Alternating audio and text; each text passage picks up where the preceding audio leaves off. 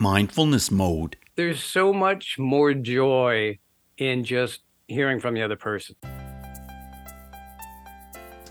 Hey, Mindful Tribe, Bruce Langford here. So good to have you back to Mindfulness Mode. And I just want to say right off last episode with William Yeski, I had a technical issue with that episode. And when it uploaded, you only heard me, you didn't hear him. And then I, I fixed it, I changed it. So if you're hearing that and there's only one side, just refresh your feed or send me an email, bruce at mindfulnessmode.com, and I will send you the full episode episode directly. So I apologize for that error. And now, here we are with today's episode. Hey, Mindful Tribe, welcome to the show. Today I'm with a writer, and he's not only a writer, he's a writer with a sense of humor, and he has captivated audiences not only through his books, but on radio, on stage, on television, as a rock radio DJ, a stand up comedian, a television producer. He's literally spent his whole life under a spotlight, and now he's under the mindfulness mode spotlight. So I'm really excited to have Dick Wybrow with me me. Hey, Dick, are you in mindfulness mode today?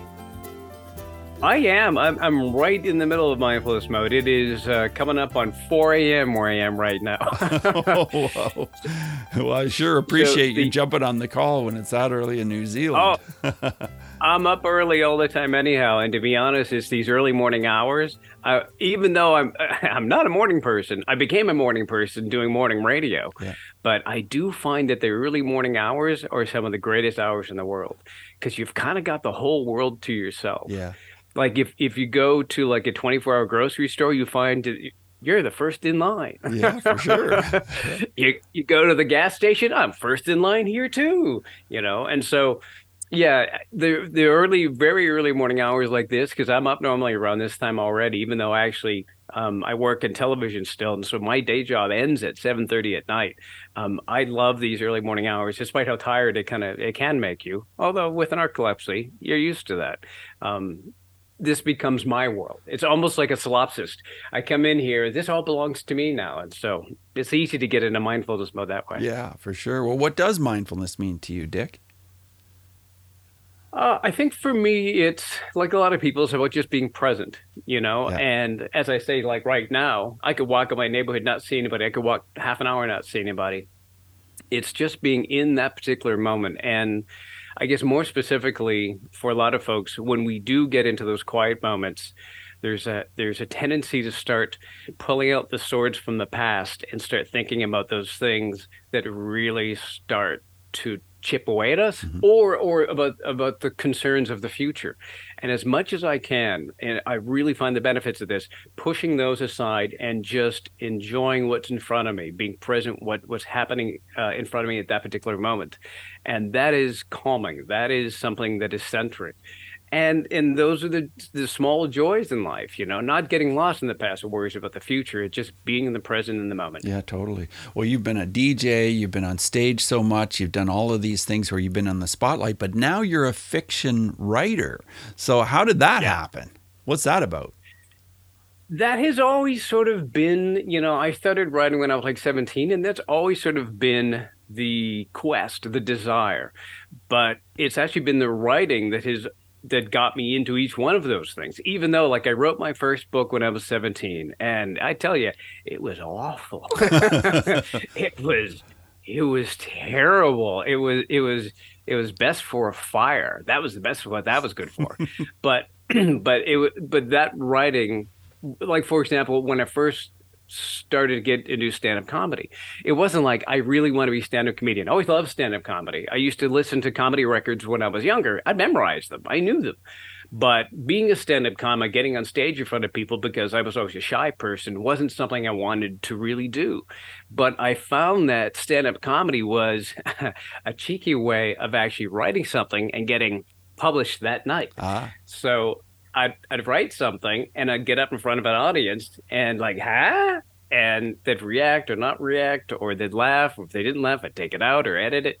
But that's sort of what, how that happened. And then, then from from the stand-up comedy, it became like you know because because for a while there in stand-up, it was going really well.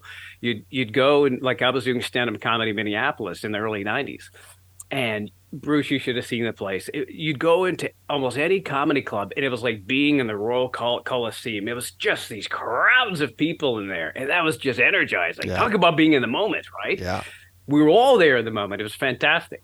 Uh, but then television started putting stand-up comedy on on every channel, on A and E, on Comedy Central, on you know cooking shows. They all had stand-up comedy, so fewer and fewer people started showing up at clubs.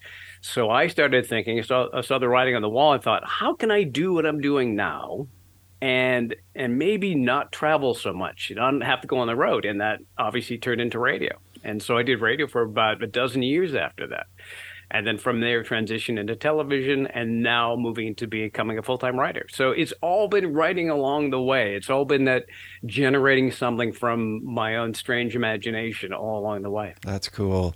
And now you're working on a trilogy the werewolf trilogy. Tell us about that.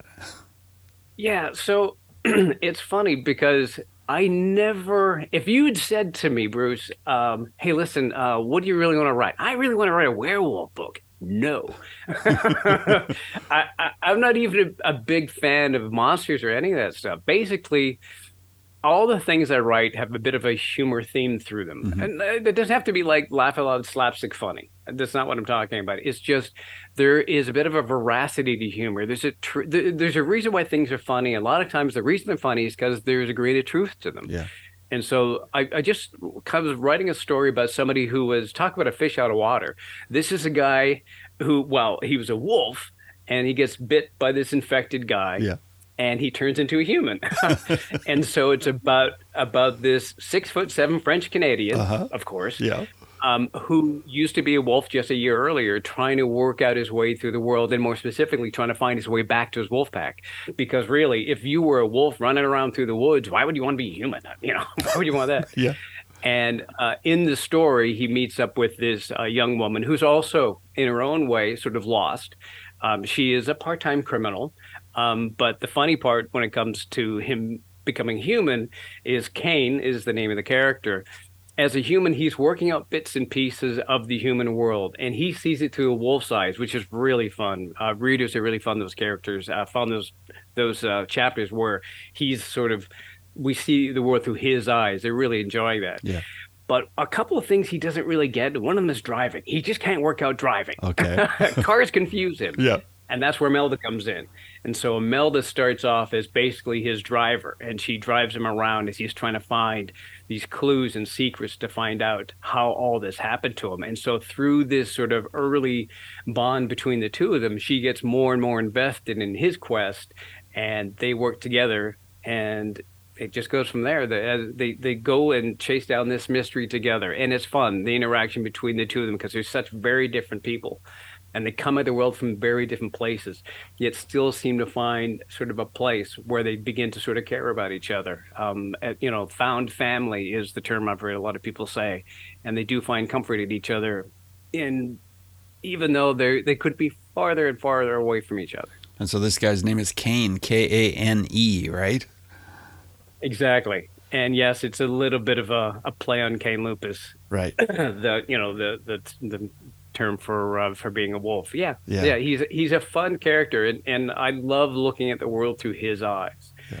Um, because you know, talking about mindfulness, somebody actually pointed out uh, that Kane himself is quite a very uh, mindful person mm-hmm. for being a former wolf. There's there's a scene in there, and I'll give you a quick example of this. There there's a scene in there where um, Imelda and Kane they, they're searching for this car, right? Mm-hmm and so they go to this car show. He's never been to a car show before, and he's in there and he's he's he's picking up on the on the sounds and and the and the visual of all these beautiful cars out there and the and the and the aroma of everything. And and so Imelda's there and she's a little bit jaded, and so she's like, "Yeah, they've got everything. You don't need any of this stuff. You get they got corn dogs and funnel cakes and all sorts of garbage." And so and so he's going through there, taking all these moments in during this uh, during this scene and, and she starts to speak about something along the plot line, uh, something very serious, and uh, and she he sort of interrupts her and goes, "I would like to try these funnel cakes." he's he's focused, man. He's like, I'm here now, and I want to try those. I know we've got to find all the stuff, and I know we've got bad guys chasing us, but those funnel cakes, I want to try that out. And so, and so, I do try and think on occasion about how does Kane see the world? You know, that maybe I can internalize some of that, be in that moment, and see what's around you, and don't miss out on the opportunities that are around you, even though in their case they're being hunted down and chased by people. That's really cool. So your best yeah. time to write is early, early in the morning. Is that right? You already talked about being a person who gets up early in the morning. And what what sort of environment do you have to have in order to write to feel good about writing?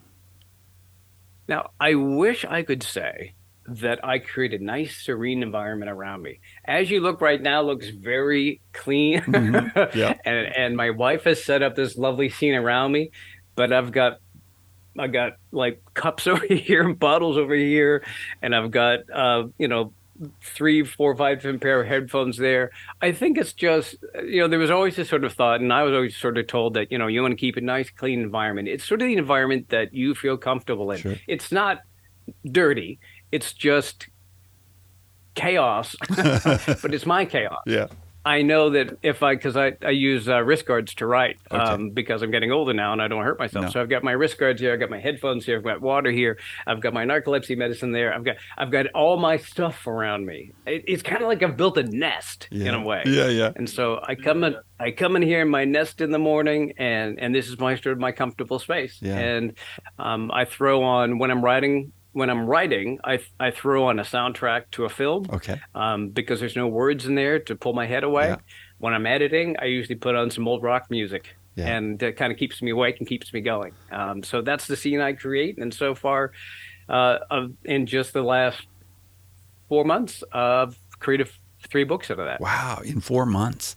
That's fantastic. Yeah. And that's the the four the books that you wrote are they the the Kane books in the last few months? Yeah, exactly. They're, they're the Kane series. I'm just just wrapping up the third. I just finished the first draft of uh, the third one, which is coming out in December, Kane Unhinged. Mm-hmm. Um, and that has been really fun to do. And I, I don't want to spend too much time talking about the book, but that has really been a joy to do because some part of it actually came from from readers because um, I've had some discussions like reader groups and that wanted to talk about the book, and so they would have like book clubs and that, and would invite me in via Zoom and things like this. And so I was talking to um, a group, this group up in the UK, and this woman had said uh, she was like, oh, "I'm really loving this story, this, this, and this. And I can't wait till we can find out more about Kane, about his past, and about him him growing up on that farm up in British Columbia." And I was just starting book three at that point. I was like, "Of course, this." exactly what I'll be doing. Yeah. In in you know in a book is talking about him growing up, and so it was that input that said, you know what, this is something people want to hear about, and it was a brilliant idea. It was it was something I was planning on doing along the way, but it became a bit of a central theme in this book about his development and and those challenges in that year that he was spending with uh, his what he calls his human parents. And so no it's been it's been a fun journey along the way. And i've just loved the back and forth with readers it's, that's a great great joy for me. That's really fascinating.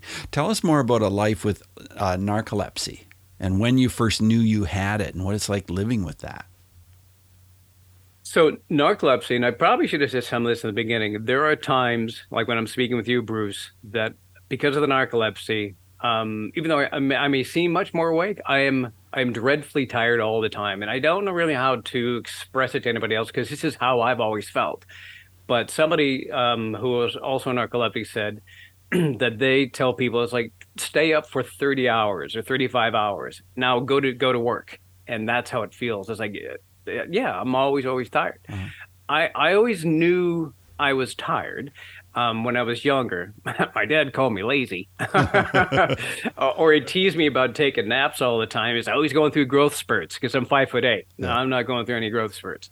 Um, but I only found out like in my late twenties, early thirties that I had narcolepsy, and to be honest, that was such a relief in a way because I did find that. Uh, because I'm tired all the time, I did find myself getting frustrated with other people. I wouldn't necessarily lash out, but I would be resentful to other people. And then so I had to once I did get that diagnosis, I went, oh, that's that's what that th- that thing is out there. And now I had a bit of a villain or, or a superpower mm-hmm. that I see it as sometimes. uh, that I could point to. And so, so mindfulness does really help me uh, because um, you know there are moments that I can meditate. Um, there are times during my day that I'll take 20 minutes out, 25 minutes out. I set the alarm on my phone, and I just take some time to myself, and that helps me recenter, and it gets me back to being able to do what I need to do. So, like I'm saying, it can be frustrating, but I also see narcolepsy over the last couple of years. For my part, I do sincerely see it as a superpower because you know when you're going to bed and you're lying down at night mm-hmm. and those thoughts are starting to race around in your head and you know you're really creative and you think well, that's a really good idea i should write that down I'll, I'll remember in the morning and then you don't remember in the morning yeah, yeah. that state that you're in that sort of creative state you're in i'm in that state 90% of ah. my day oh i see and so so because of that i think that's where a lot of this sort of creativity comes from. I think that's where a lot of some of the humor or these storylines or these characters that build up my head, I think that because I believe this, because of the narcolepsy, that gift that I have, I'm able to create these worlds that people seem to enjoy. That's really interesting. Ah, I wondered what you meant that it might make you a bit of a superhero. And, I, and now that you've explained it, that makes sense completely not a superhero. You're a superhero. yeah, but no, it's and you know, and it's it is both things, as you know, Bruce. Yeah. It's it's both things. It's not it is one thing, and I really sincerely do believe that, but it also gives me power over it, right? Yeah. Because now instead of it acting on me, I'm using it. Yeah. And so when I take that power away from it, and I'm the controller, now I'm in charge. Uh, that is really empowering, and it's something, as I mentioned, that's something that is is been very productive for me the last couple of decades. That's that's cool. Tell us about living in New Zealand. How does it differ from living in some of the other places you've lived in in your life? Yeah, it uh, news. You know, we we all speak English. Yes. Uh, but we don't all speak the same language. I'm learning this. Yeah. Uh, was, now, and I grew up with a Kiwi father, uh-huh. um, but there there are, it, and it, he's starting to make more and more sense all the time. New Zealand has they're all lovely people. They're amazing people here, and half my family is Kiwi, but they don't oh, they don't express themselves like Americans or North Americans do, you know. And I do find on occasion when I'll be talking with people, I do get blank stares because they're not used to just saying what's on on their mind. And a, and I've had a number of folks. There's a guy named Mark who's become a good friend that I met a couple of years ago, and he says, you know, I just love talking with you because I can say whatever I want. I was like, I don't even know what you mean by that. He says, well, I know I can just say what's on my mind because I, am not sure. And there's there's something called tall poppy, and you can look that up. It's fascinating this tall poppy thing. But there is this sense of don't put yourself out there too much, or don't don't put yourself too high up like a tall poppy, or you get chopped down a bit. Ah, uh, yeah. And so that that ends up I think most people would say that it negatively kind of affects conversation. So you have to manage your way around that a bit um, when you're talking with people. And also, for, as a North American, you try not to bowl people over because we have very bold personalities, especially compared to a lot of folks in New Zealand.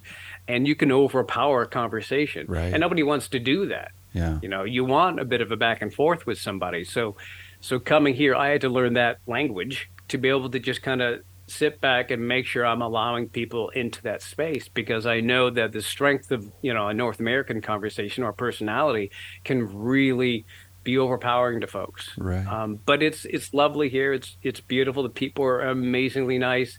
They're mean drivers in Auckland. I'll tell you that. I don't. I think there's a lot of repression. Oh, is that right? Yeah.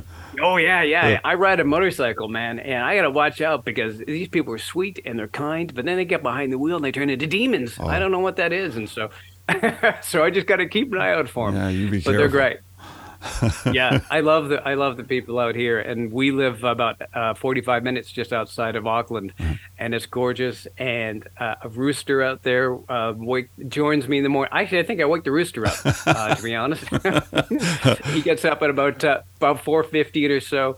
But uh, there's a real wonderful sort of I don't know. It, it's not so serious. Mm. You know, I, I remember, and I love the U.S. and I love growing up in Canada but we take you know here are the rules and this is the way it is and stay within the lines and in new zealand it's a little bit like ah it's fine i mean even even like even like people in the position of authority uh, when you've done something that maybe wasn't the best idea, instead of saying, "Well, the rules say I have to write you up," or the rules say that you have to get punished, they're like, "Ah, you're probably fine." And they do it not like just blowing it off. They do evaluate and take a look at it.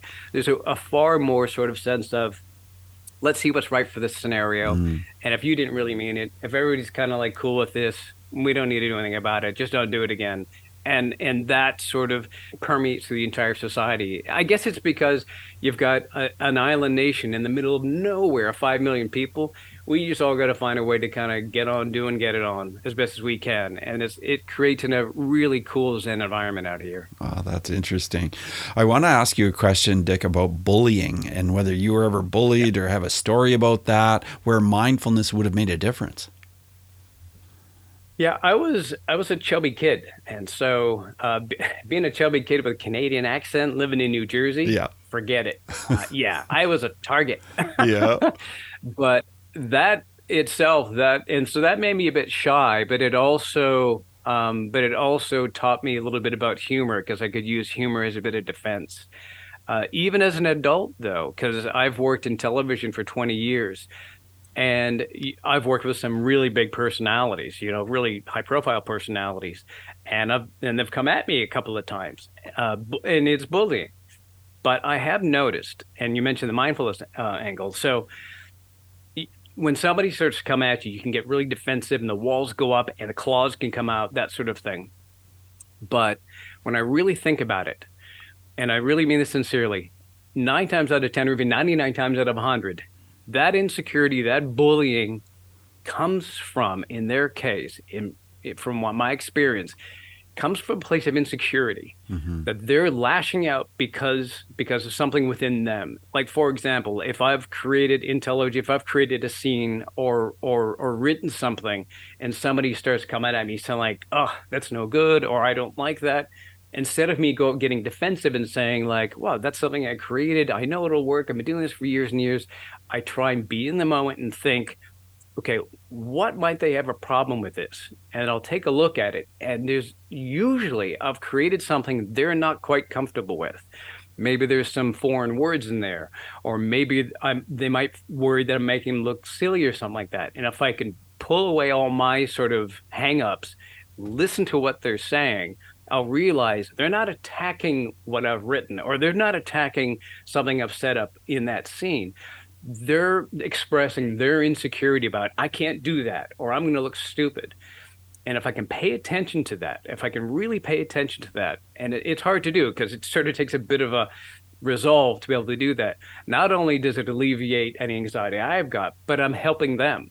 I, I can try and listen to what they're saying, change what I've done to make it fit them and I lower their anxiety. And and and that has been something I've had to learn over the years. And that's not easy because when somebody's really coming at you, especially somebody of high profile, you know, somebody who people recognize their face on television. There's a bit of a veracity of those kind of people, right? We see their face, so they have authority. But over the years, I've learned that when that bullying starts, and there's a fair lot of it in, in television, that I have to be quiet. I have to think about what's happening in that moment, see what is causing this. And if I can find the root of it, I can not only help myself, but I can help them. Right, right. I know that your website is dickwybrow.com, D I C K W Y B R O W.com. And can we buy your books there, or should we go to Amazon, or what? Yeah, if you go to the website, it'll take you. You click on the link there, take you straight to Amazon. And if if any of your uh, viewers or listeners uh, pick it up, uh, should reach out to me. I answer all my emails or, or Facebook and all that. I love to hear what people think of the story. I really love to hear from all different parts of the of the world, and all different uh, demographics, young, old, whatever, any race just how they interpret the story. I find that very fascinating. So if you enjoyed it and read it, or enjoyed and didn't read it, I mean that's possible too. Let me know. I'd love to hear from folks. Yeah, and I'm looking forward to reading it, and I'm looking forward to my son reading it because he loves to read fiction books too. So I love that. Yeah. So as we move forward, I want to ask you five quick answer questions. So just 30 second answers are perfect, Dick. The first one is this: Who is one person who has been a powerful mindfulness influence in your life? Ah, Tommy Kramer. Oh. somebody you don't know. He's an old talent coach of mine. Okay. And he's somebody who taught me how to sort of look at myself And I'll try to do this in a couple seconds, but he was the first person to tell me, "You have uh, an ignore, ignore, ignore zap personality." It's like, what? What does that mean? He said, "You ignore things, ignore things, ignore things, and then you're triggered and you zap." Oh. and and I'd never even considered that at all. But it, he was right because I'm, you know, Canadian in some ways. So I sort of I keep my emotions in, keep my emotions in, and then suddenly somebody maybe moves into the lane in front of me and doesn't put a turn signal on, and I go, I will end you, you know. Yeah. And it's and and he was one of the early people in my life that that said, you know, look at what you're doing, look at look at what's happening inside of you, and you're going to be a lot happier. And he was exactly right. Oh, that's interesting. I want to talk to you about your emotions and how mindfulness has helped you deal with your emotions differently. Right. Yeah, it has in the sense like like I was saying a moment ago about sort of taking a look at where that is generating from. Right. Um, and in part, like I mentioned, discovering that I had some of the narcolepsy, mm-hmm. just discovering that that was creating some of the frustration, yeah. that was a big help. I, I, think as much as I can, because emotions are a reaction, right? Mm-hmm. Emotions are a reaction to either what I'm generating or somebody else is. And if I can go back to the source and take a look at the thing that is causing that thing, that helps me deal with the emotions. Because a lot of times it's it's it's not one shouldn't lead to the other. And there's mess there's mess and stuff around the way and the emotions will cloud that. You can't really make any proper judgments when you're really wound up with emotions. So i try to use mindfulness to be able to take a look and see what is causing this in me right now. How can i calm this and work out this problem? And then not only do you solve the problem but the emotion dissipates. Right. Yeah that makes sense. Do you have any uh, any techniques of breathing that help you at all? Any thoughts about breathing yeah i do I, somewhere along the way, it broke my brain. I used to be able to meditate a bit, right? Uh-huh. But I don't do that as well anymore. So my version of meditation is, and this might help somebody. I don't know. It sounds kind of goofy. I go into a dark room and I, and I lie down in the dark and I count my breathing. You know, like you know, five in, six out, whatever mm-hmm. it might be. But one thing I do do is I look at the inside of my eyelids, and I know how goofy that sounds. But for a while, as I do that, because your mind's racing and racing, but I focus on, because if you do that long enough, for a minute or two, you start to see sort of shapes. The mind starts to create shapes. Mm-hmm. And I focus on those shapes. And sincerely, this works for me. You start to see the ridges of the shapes. You start to see more definition. And eventually that starts to create more and more. And I'm not saying you're going to see city, cities and skylines, yeah. but the more I do that, I find myself focused in on that particular moment and I find myself seeing these visual expressions, and sometimes they make sense, sometimes they don't. But that's my version of meditation right now, just sort of counting my breaths and calming that way, and then just focusing on some of these these lights that start to come up in the brain, and that puts me centered. And I do that, like I said, for about 20, 25 minutes, and I'm right as rain. Right, that's interesting. I want to ask you if there are any books that are related to mindfulness that you would recommend. Uh, I don't have a ton of books. That, I don't have a time to read a lot of books. Sure. And an unusual thing I, I will give you is this: is uh, instead of books or apps, I do listen to an audiobook, and mm-hmm. and I'm not going to say the name of the book because it doesn't matter. But this is like a nine book series. It's 55 hours long. And late last year, I was listening to this book, and I listened to it all the way through. And it's a thriller and all this sort of thing. But, and then I couldn't sleep Uh, about a month later or so, and I'd already listened to this 55 hours. It's a long time. Yeah. I, I already listened to it, but I put it on and I realized something. In listening to this, I didn't have to follow along the story, right? Right. It could just be there with me hanging out in the background. There's no jeopardy that if I fell asleep or didn't pay attention, I'd lose something because I've already heard it.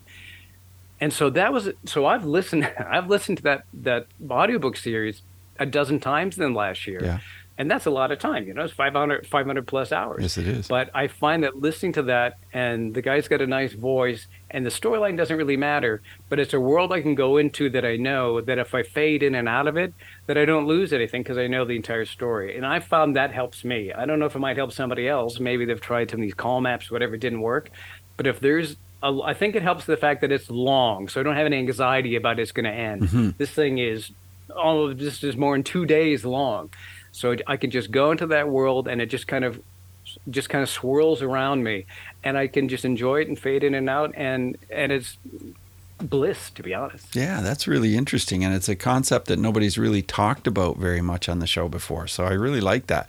I want to, uh, well, you've already uh, talked about apps, so we won't uh, talk about that again. But I just want to ask you if you have any final words of advice before we wrap up the interview, you know, to our Mindful Tribe listeners regarding mindfulness or, you know, getting focused on doing what you want in life, that kind of thing. Um, I think that I think we've talked about a, a lot of it, but yeah. there's there's something so value valuable in just being in the moment, but also being in the moment with somebody else. There's such a desire when two people are having a conversation that you're waiting for those lips to stop moving so I can get my bit in. there's there there's so much more joy in just hearing from the other person. It really is with listening to what they're saying and responding to what they're saying. Not only is that great for you, but it's great for them. You know, people, if you have a conversation with somebody, and I, have joked about this before, if you have a conversation with somebody, let's say you've attempted a conversation and you've said all of a dozen words, that person will come away from the conversation and talk to somebody else and going, well, that guy is an amazing conversationalist. yeah. Because you let them speak, you let them tell their story and you can get a lot of joy out of hearing somebody else and it's it's fun to watch somebody else enjoying you enjoying that conversation so i guess if there's anything for all this mindfulness we're talking about it's about us but it's also about other people and letting other people into our world so when you're with somebody I, I think the next time you're with somebody if you don't do this a lot i think just consciously thinking I'm just going to be into what they're saying. I'm not going to wait for my turn. We're going to, I'm going to be into what they're saying and and feed that and let them speak. And and you will get joy off of them. You will feel it radiating off them. They're you're letting them tell their story. And and you're making their life a little bit better which makes your life better. And so i think that is something as i get older that's something i've had to learn to kind of just calm my stuff and lift other people up and what an amazing feeling that is when that happens. Yeah, that's that's really really good stuff to hear from you. Thank you so much for being on the show today, Dick. It's it's awesome to talk with you. Thank you, Bruce. I really really enjoyed it. Yeah, all the best to you. Bye now. Hey, Mindful Tribe, thanks for listening today to the Mindfulness Mode podcast. Hey, would you do me a favor? Would you go over to Apple and would you leave a comment? Would you subscribe, leave a comment, and uh, just leave a review for the podcast? That would help me so much. All of those reviews really help to boost how many people hear the podcast and how many people benefit from the podcast. So if you would do that, I would be so grateful. And with that, take what we've learned today to reach new heights of calm, focus, and happiness. Stay in the mode.